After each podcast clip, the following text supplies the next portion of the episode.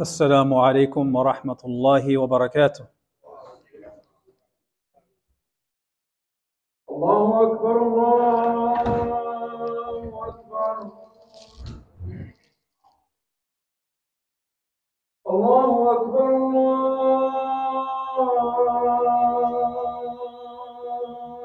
أكبر. أشهد أن لا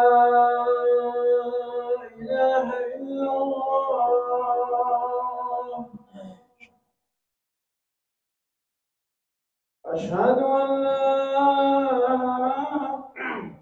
أشهد أن لا إله إلا الله.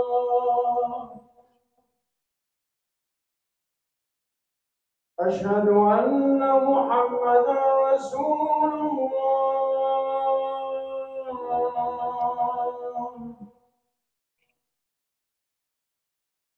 أشهد أن محمدا رسول الله.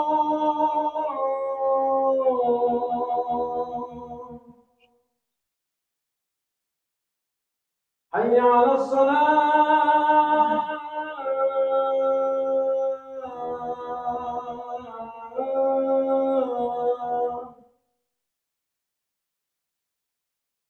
حي على الصلاة.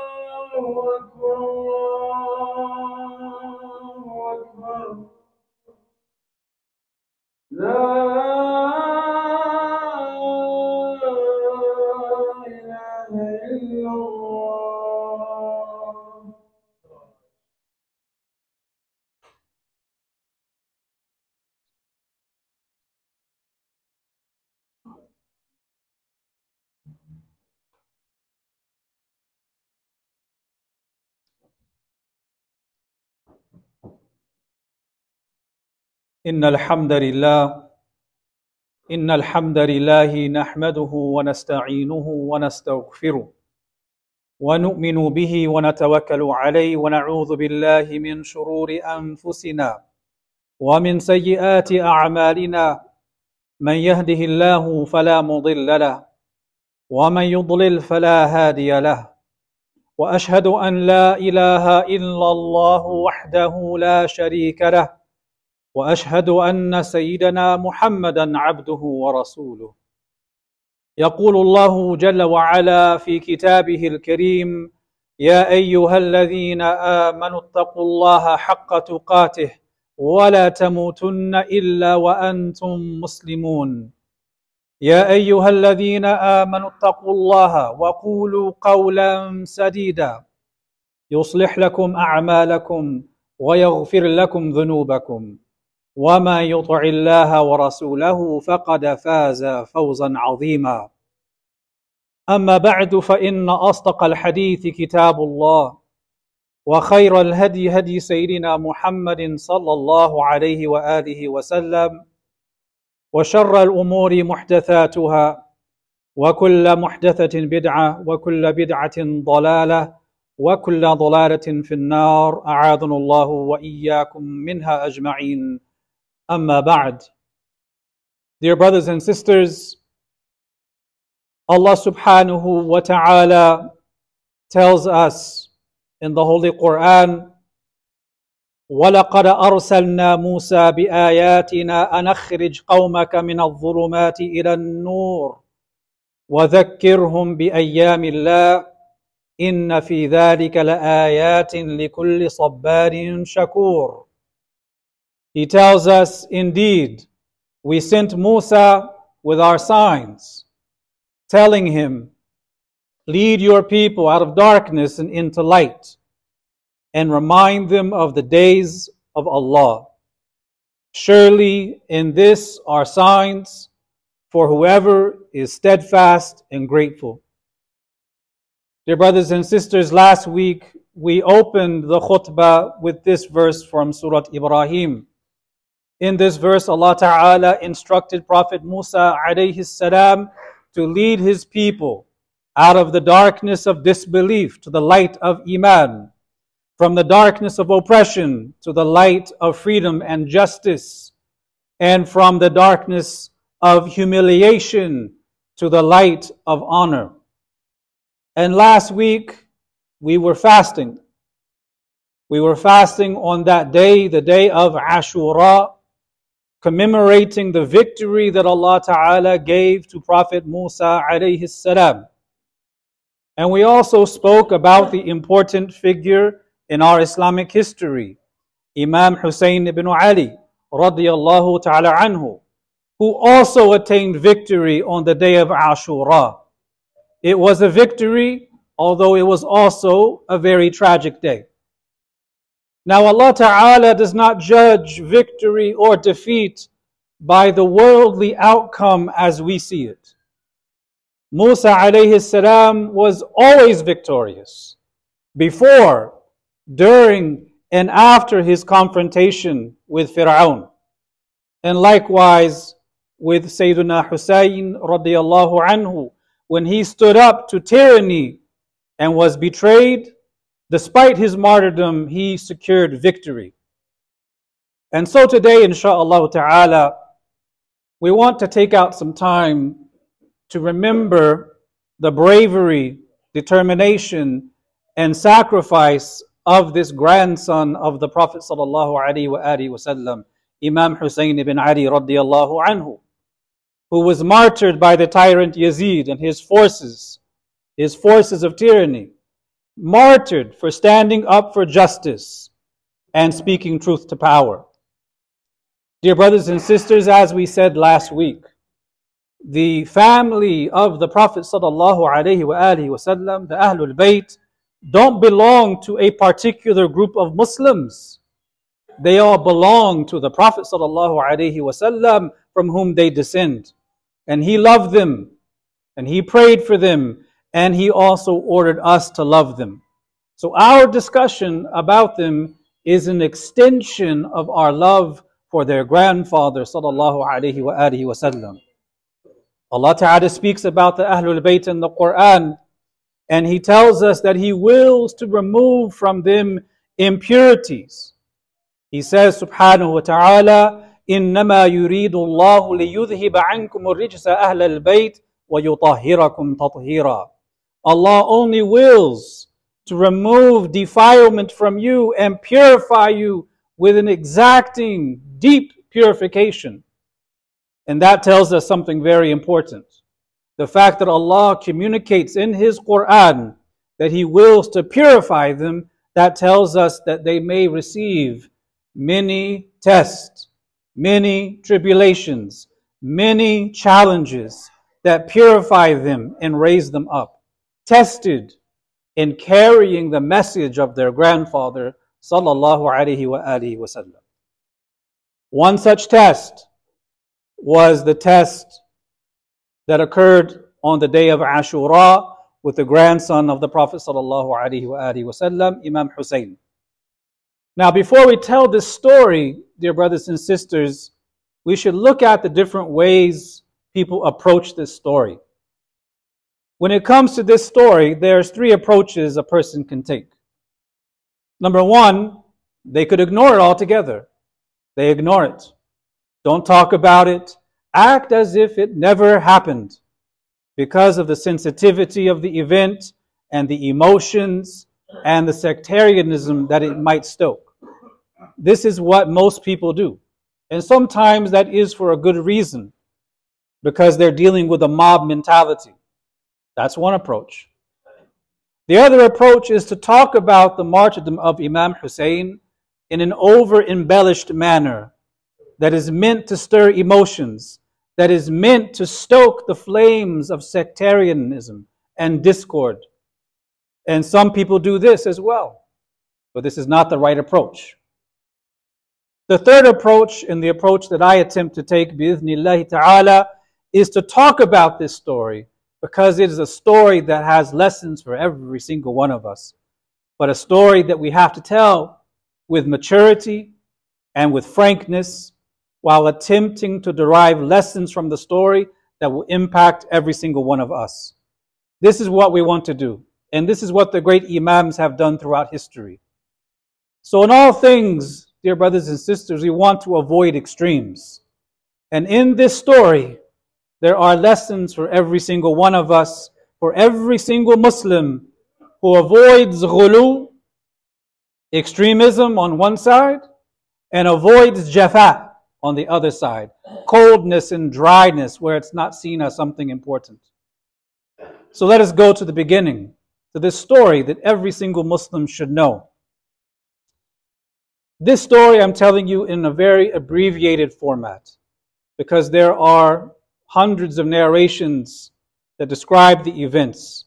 So, in the interest of brevity, we simply present the story in as basic a manner as we can in this short khutbah, insha'Allah ta'ala. We start from the beginning, and we note that Imam Hussein radiallahu ta'ala anhu received many blessings as well as many tests. His grandfather is Rasulullah sallallahu alayhi wa wasallam. His mother is Sayyidah Fatima Zahra. His father is Imam Ali. His older brother is Imam Hassan.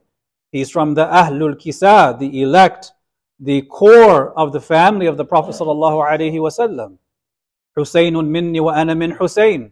The Prophet sallallahu alaihi wasallam tells us that Hussein is from me and I am from Hussein.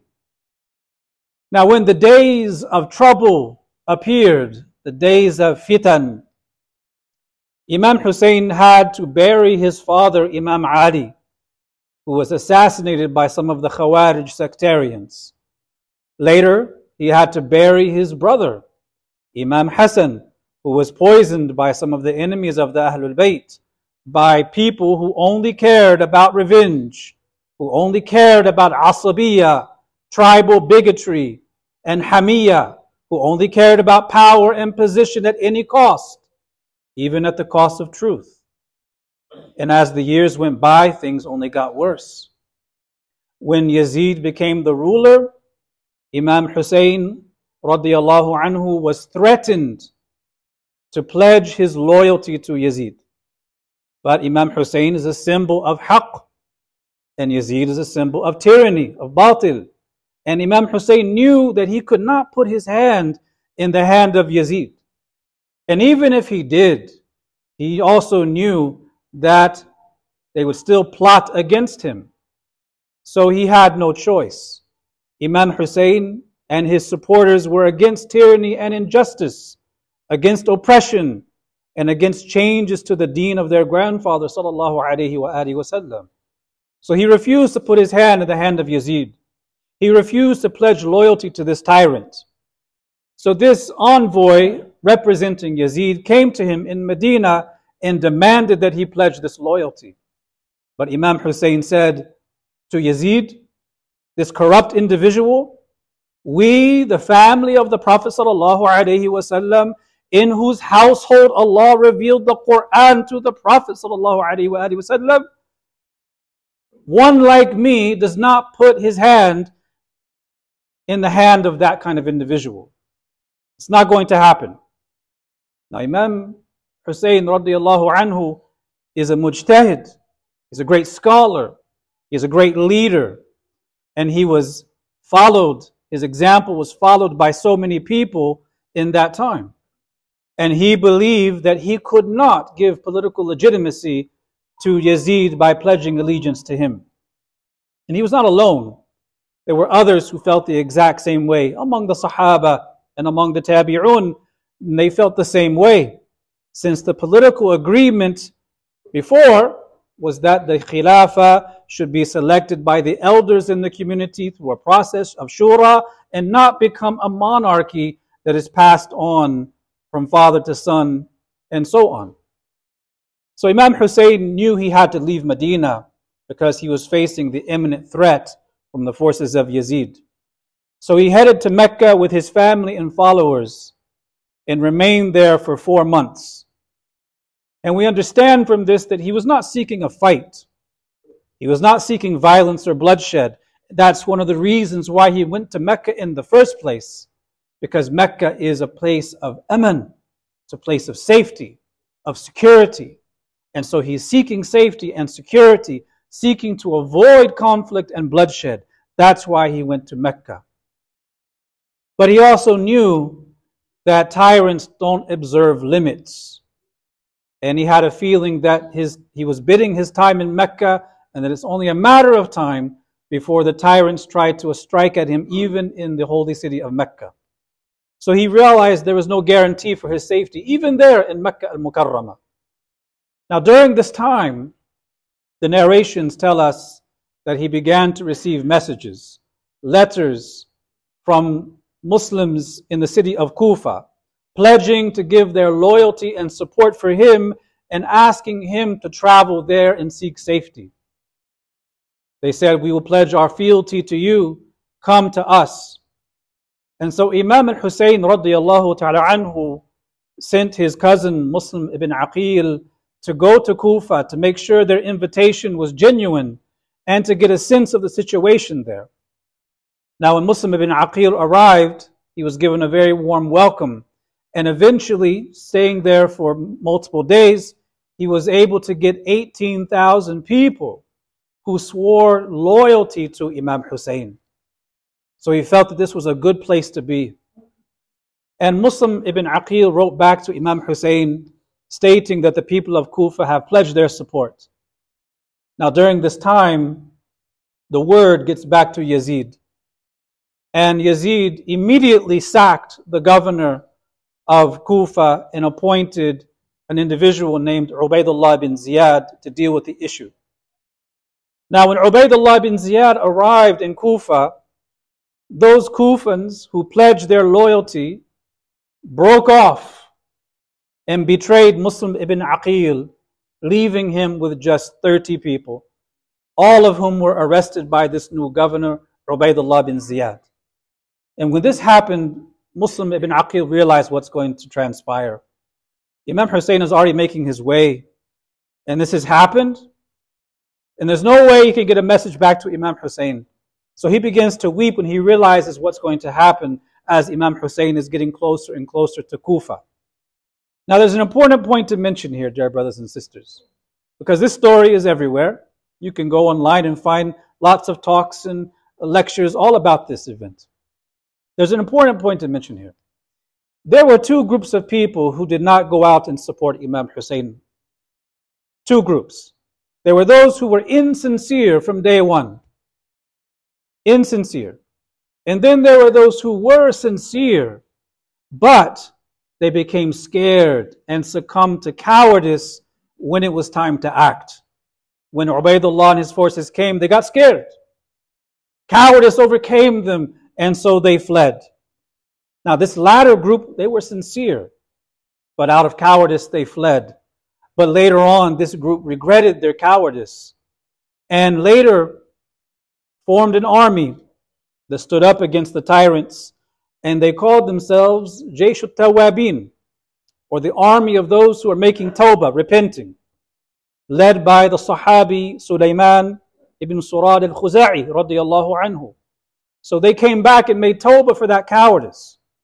We should understand this. And in that is a lesson as well. Right? The lesson is talk is very cheap. It's very easy to talk about grand ideas and what should be done in society, in the community. It's very easy. It's very easy for a person to say, I would do this and I would do that. This is what I'm willing to do. But the true test is when it's time to act. You know, a person hearing this story may wonder in amazement how could they pledge their support to Imam Hussein but run away when it is time to act? How could they do that? But how often do people suggest grand ideas for improving society, for improving things in the community? But when it's time to go beyond words and actually put in the work, they're nowhere to be found people who are armchair critics armchair politicians. They have the solutions for all of the problems in society. But when it's time to actually put those solutions to practice, they're still sitting in their armchair talking. They're nowhere to be found. That is a human reality. So the lesson just in that for all of us is to not just talk the talk, but to walk the walk. One should not be surprised at those who ran away when that is unfortunately the norm for most people. People love to complain. They love to complain about how things should be improved. But when it's time for them to actually do the work to improve those things, they're nowhere to be found. So moving on, Imam Hussein is about to make his way to Kufa, and he's unaware of this betrayal. And before he left for Kufa, we understand that some of the Sahaba were warning him. They were warning him about going to Kufa, and they felt that the people are going to betray him. And there were a number of Sahaba who stopped along the way as he was leaving, saying, I don't think this is a good idea. I don't think you should go. But he did not listen to a single one among them. Why didn't he listen? He did not listen because he knew he had a mission. He had to take a stand for justice. He already knew what lay ahead, not the specifics, but he knew that he had to take a stand. And as we said earlier, Imam Hussein was not some layman. He was not some common person. He was not uh, an uneducated individual. He's a mujtahid, one of the great ulama of the Sahaba. He was a mujtahid. And as a mujtahid, one is not bound to obey others. You make your ijtihad. You don't go against your ijtihad for following the opinions of others. But there's a lesson in here too, dear brothers and sisters. The Sahaba in this trying time were opposed to tyranny. And they had different perspectives on the best way to handle that tyranny. Some of them preferred silent da'wah and waiting it out, holding fast and being patient while others, like Imam Hussein, spoke out and took a more active position. These are both valid positions to take in times of tyranny. We don't pit one group of Sahaba against another group of Sahaba. None of them supported tyranny in any way. Each of them made their ijtihad about the best way to handle that time of tyranny. So as Imam Hussein radiallahu anhu draws closer to Kufa, he soon realizes what's happening he begins to try to change his route. But as soon as he tries to change the route to go back, he is soon surrounded by a group of 1,000 soldiers under the command of a person named Hur bin Yazid. It wasn't a fight just yet. It was a stalemate, a back and forth discussion between these two groups. But subhanAllah, what we read in the story of Imam Hussein is that at this stage, this group that intercepted them they ran out of water. They ran out of water. All their water supplies were finished. And they're out here in the hot sun in the desert and they're getting dehydrated without any water. What does Imam Hussein do? Imam Hussein radiallahu anhu sent reserve water that they had to the forces of Hur bin Yazid. People who are about to fight him. This is the futuwa, this is the chivalry and the dignified stance of Imam Hussein. He sends them water. And on the night of Ashura, the night before, Imam Hussein gathers his supporters and he says, after praising Allah Ta'ala, I am certain that they shall fight against you tomorrow. So I give you all permission to leave me. The darkness of this night has covered you. So those of you who have the strength should take one of my family members and let him depart in your midst, for it is me they seek. If they see me, they will not bother pursuing you. What would you do if you were in that situation, dear brothers and sisters? Where you're given the chance to escape in the night and leave Imam Hussein all by himself the next day. When he said this to his followers, the family members and the followers all said, May Allah not allow us to remain alive after you. Wallahi, by Allah, we will never part ways with you. The family members and the followers had the exact same sentiment. We're not going anywhere. And when the morning arrived on the day of Ashura, Imam Hussein radiallahu anhu made a very powerful dua.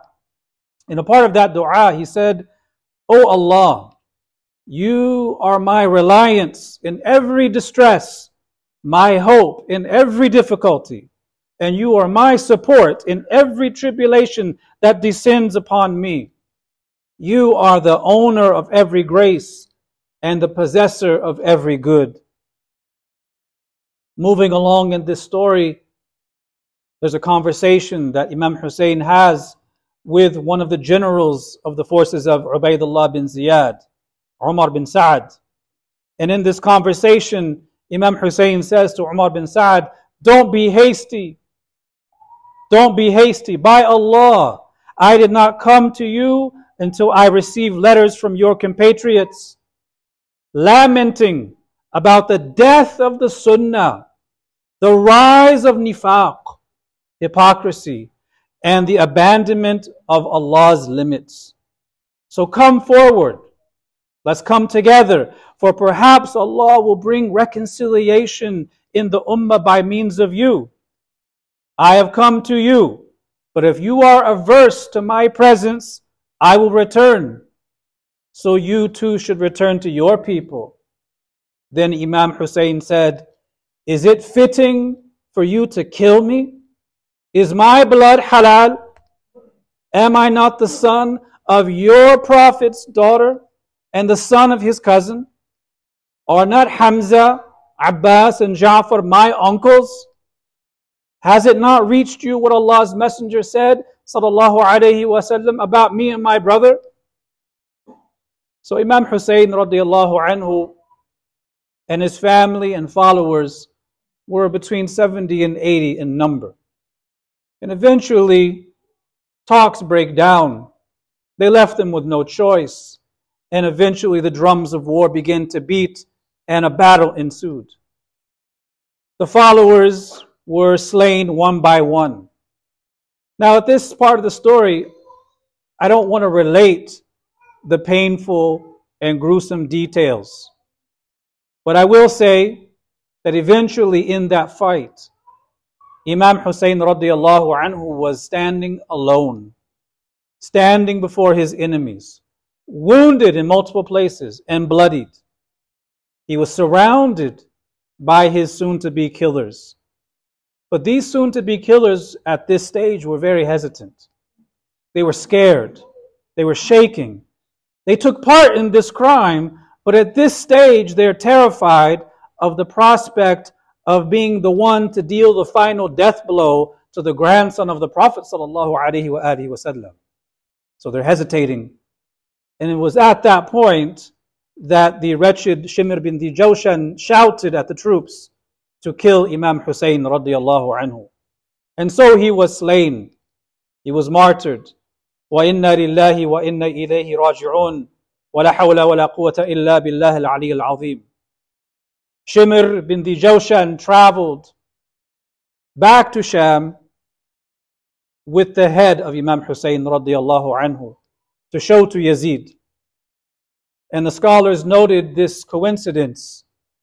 Just as his head was presented to a tyrant, prior to him, Prophet Yahya alayhi salam was also beheaded, and his head was presented to a tyrant of Banu Israel. This is the way it is. 17 men from the family of Imam Hussein were martyred that day. His sister Zainab was captured and paraded in the court of Yazid, but she stood her ground and spoke firmly. Dear brothers and sisters, this is the mukhtasar. This is the abbreviated version of this very detailed and painful story. But this story is for everyone. The question I want you to ask yourselves is who really won on that day? Was it the forces of Yazid? Or was it Imam Hussein and his followers? Who really won? Outwardly, Yazid and his forces won. But in standing up for Haqq, Imam Hussein radiallahu anhu kept lit the flame of justice love, and sacrifice So he is the true victor, radiallahu anhu. This is not the end of the story, because the persecution continued after this. It even ramped up. But this one stance lit the flame. It created a greater awareness within the ummah, and many of the descendants of Imam Hassan and Imam Hussein eventually, due to the persecution, had to flee and seek safety and peace in order to live Islam.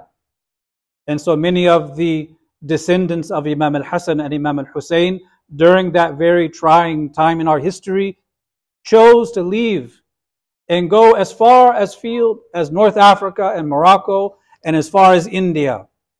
And that is important for many of you, dear brothers and sisters, because for most of you, most of you, your Islam, the fact that you are sitting in the masjid today as a Muslim, that is due to the choice of those many descendants who migrated east and migrated west as far afield as Morocco and India with their character, their piety, and their knowledge, and who spread the light of Islam to your great great great grandfathers. That is the reality for a great number of people today. The fact that they were persecuted, they had to flee. The fact that they fled, they settled as minorities, spreading Islam with their character and knowledge. Islam took root in those places, and now you're sitting here right today. So, in, in, a, in a major sense, you are a fruit of that sacrifice and the second order effects that it caused. So may Allah subhanahu wa ta'ala honor Imam Hussein radiallahu anhu and be pleased with him. And we ask Allah ta'ala to instill in us the lessons of his sacrifice and not let it be in vain. Ameen. Walhamdulillahi Rabbil Alameen.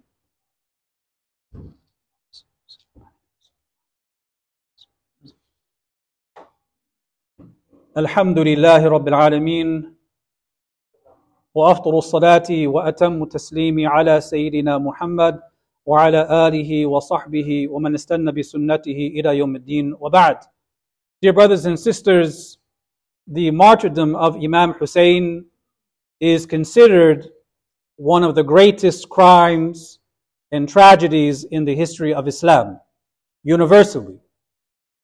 In his Majmu' al-Fatawa, Al-Imam Ibn Taymiyyah, he says, and I quote, the murder of Hussein was one of the greatest catastrophes in history. Indeed, his killers are the worst of creation in the sight of Allah. He goes on to say, As to those who killed Al Hussein or assisted in that act, or were pleased with it. May the curse of Allah, the angels, and all of people be upon them. No deed will be accepted from these people from Allah as compensation for their heinous crime.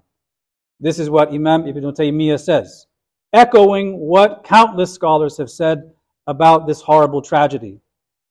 But beyond the anger, beyond the sadness of that event, there is for us layers and layers of meanings and teachings, very powerful lessons contained within this story. And among these lessons is the lesson of true honor. The events of Karbala remind us that all honor belongs to those who are beloved to Allah Ta'ala, even if the opposite appears to be the case. The Prophet Muhammad sallallahu alaihi wasallam was the most honored of humanity. Yet we know he faced trials and tribulations. He had camel guts dropped on his back and shoulders as he was in salat in Mecca. He was pelted with stones at Ta'if and bloodied from head to foot. His forehead was split on the battle of Uhud and his tooth was broken. He tied stones around his blessed stomach out of hunger in Medina, yet all honor belongs to him despite the persecution. And before him, we see that all physical all material, all military strength was in the hands of the tyrant Fir'aun. Yet all honor belonged to Musa alayhi salam. As he was rescuing his people and taking them, they were getting closer to the sea and they could see Fir'aun and his forces getting closer and closer. And the people thought, this is it, we're done. And Allah Ta'ala mentions this in the Quran. They said, Inna la mudrakun. We're trapped. But Musa alayhi salam knew the reality. And Allah mentions his words in the Quran. Kalla inna ma'iya rabbi sayahdeen. No, my Lord is with me and he will guide me. So honor was with Musa alayhi salam. So whoever wishes to humiliate those whom Allah has honored will be humiliated. And whoever wishes to honor those whom Allah has honored will be honored by Allah Ta'ala. When Sayyidina Hussein radiallahu anhu was martyred, it was not that he was humiliated. Those who were humiliated on that day were his killers. He attained the greatest honor from his Lord subhanahu wa ta'ala. We see in that story that one of the survivors, Imam Ali ibn al-Hussein, Zayn al-Abidin radiallahu anhu, he went on to be the father of thousands upon thousands of great imams and scholars and pious people, people of taqwa, people of ilm, people of principles, people of justice. Another lesson from the martyrdom of Imam Hussein radiallahu anhu is that it teaches us the nature of the world and its reality. Anyone who reflects on this story of Karbala will gain a very deep insight into the nature of this world, of the hereafter, the nature of evil, and the reality of Tawheed. Because you can hardly come up with a more disastrous and more evil event of a ruthless massacre of so many of the nearest and dearest of the household of the best of creation, sallallahu alaihi wasallam. You can hardly come up with a more in your face example of the bad guys winning than this story. And on the surface, that's true. On the surface, this is the story of the bad guys winning and the good guys losing. But that's just it. That's the surface level. But the surface is so different from the reality. The Prophet ﷺ tells us in a hadith recorded by Bukhari that when he was in the Mi'raj, in the heavenly realms, he saw a prophet who had with him just nine to ten followers. And then he saw another prophet who only had two or three followers. And then he saw a prophet, he said, no one was with him. That prophet was all alone, meaning that prophet he saw in the Mi'raj did not have any followers during his earthly mission. No one listened, no one followed him. Some followed the other three or four. Some followed the other nine or ten, but they only have this many people, and some have none. So, by the material standard, with that limited perspective, would we say that those prophets failed? Can you say that any of the prophets failed in their mission? Can a prophet be a failure? No. They were victorious in carrying out the message they received from Allah despite the few followers they gained. Our measure of success, dear brothers and sisters, must go beyond the material and must extend to the hereafter. Another lesson in the martyrdom of Imam Hussein radiallahu anhu is one should aim to live a life of honor, free of humiliation, to have izzah. In one of his speeches there before the battle, Imam Hussein radiallahu anhu said that the authorities of Kufa had given him only two options humiliation or death. Those were the two options. And he said, And we do not accept humiliation. That's what he said. His stance teaches us the value of dignity, the value of honor, of respect, and refusing to humiliate ourselves. Another lesson from this story is that you have to be very wary from following the crowd, from following the mob.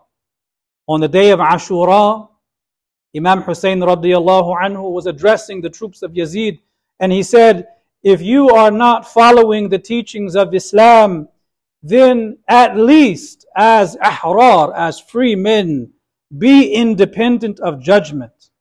On what basis do you fight me? The mob mentality is very dangerous, brothers and sisters.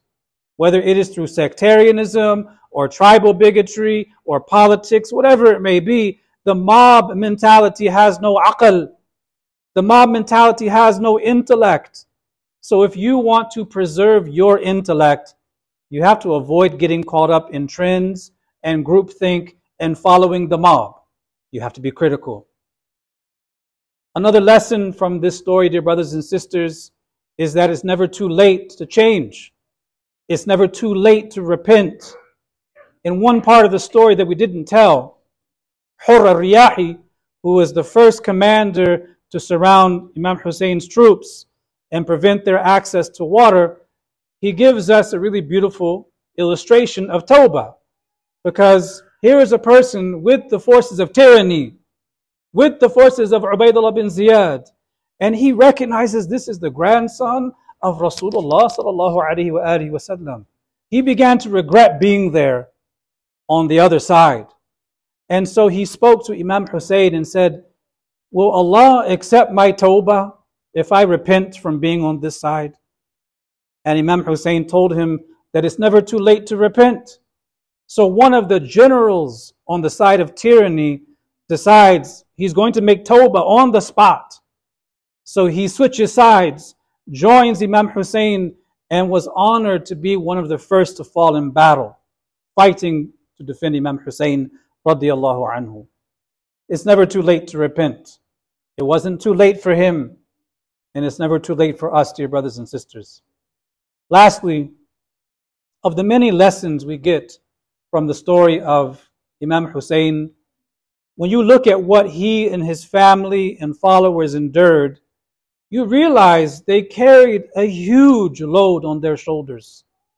And when you realize the sacrifices and pains they went through, it really helps you more patiently endure your own problems and burdens. They represent love, honor, sacrifice, steadfastness, and standing up for principles. So, whenever we're having a difficult time, things are not going well in our life, whenever we're facing a karb, a kind of distress, or a bala, a tribulation, let us consider what they suffered at Karbala, which is the combination of karbun wa bala distress, anxiety, and tribulation. What would make this grandson of the Prophet ﷺ take his family to such a harsh environment? On the outside looking in, it almost seems like suicide. But the reality is, he was taking a sacred stand to reestablish a principle after it had been destroyed. To leave the message to leave for us the message of the Messenger of Allah sallallahu alaihi wasallam. To show people that haqq is never measured by the number of weapons. Truth is not measured by the number of weapons or the forces, but it is measured by haqq itself. May Allah be pleased with Imam Hussein, and may Allah enable us to take these lessons to heart, and may Allah honor him and honor us by remembering these sacrifices and teachings that he left for the ummah of his grandfather sallallahu alaihi wa alihi wasallam. اللهم أرنا الحق حقا وارزقنا اتباعه وأرنا الباطل باطلا وارزقنا اجتنابه O Allah, show us truth as truth and enable us to follow it, and show us falsehood as falsehood and enable us to avoid it. O Allah, enable us to value the sacrifices of those who have gone before us and, O oh Allah, strengthen our hearts to live by the timeless teachings of your Prophet sallallahu alaihi wa alihi wasallam that they embodied the principles of love, of honor, of principles, of truth, of sacrifice, of dignity, of seeking the pleasure of Allah. You, Ya Rabbil Alameen, ربنا آتنا في الدنيا حسنة وفي الآخرة حسنة وقنا عذاب النار اللهم صل على سيدنا محمد عبدك ورسولك النبي الأمي وعلى آله وصحبه وسلم تسليما كثيرا بقدر عظمة ذاتك في كل وقت وحين. سبحان ربك رب العزة عما يصفون وسلام على المرسلين والحمد لله رب العالمين. وقوموا إلى صلاتكم يرحمكم الله.